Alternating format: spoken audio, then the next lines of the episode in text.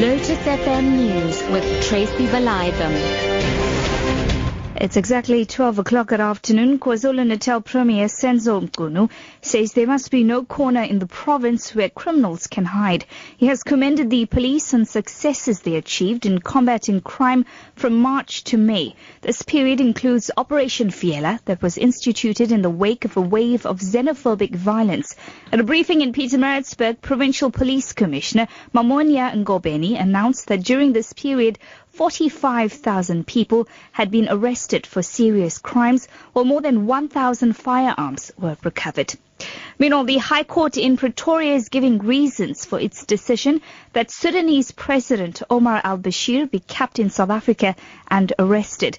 Government is also expected to present an affidavit on why it let al-Bashir leave the country while an interim court order prohibiting this was in place. Proceedings are underway. Judge Dunstan Mlabo. Subsequent to the handing down of the order, we were informed that the President of the Republic of Sudan, Omar Hassan Ahmad al-Bashir, President Bashir, the central figure in these proceedings, had left South Africa. Nevertheless, it is our view that the order we handed down, as well as this judgment, remain relevant in view of the important constitutional and international law principles at stake. Two robbers who were killed during a shootout with police at a house in Pretoria earlier this week are believed to be linked to at least 16 other cases. The suspects are believed to have been part of a syndicate that targeted people travelling from O.R. Tambo International Airport to their homes. Police followed the suspect after tip-off that the three were following a female victim from the airport.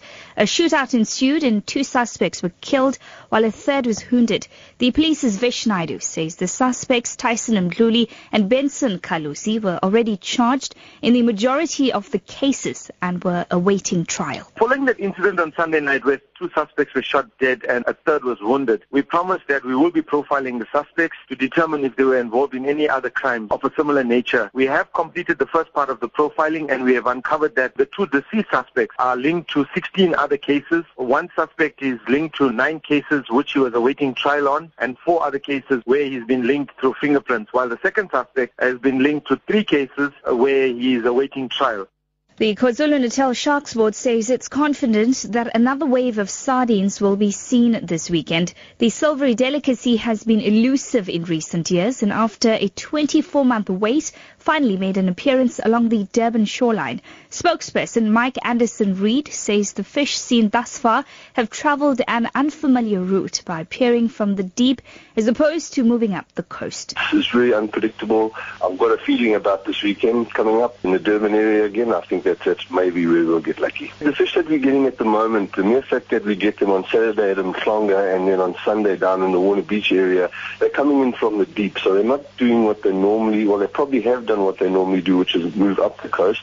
Where we normally get them is moving up the coast, Margate, Pumula, Scotborough, Durban, and then off they go. This time they seem to be coming in from the deep, so it's very unpredictable. It's a case of wake up in the morning, sit tight as soon as you can see what's happening, and then take it from there.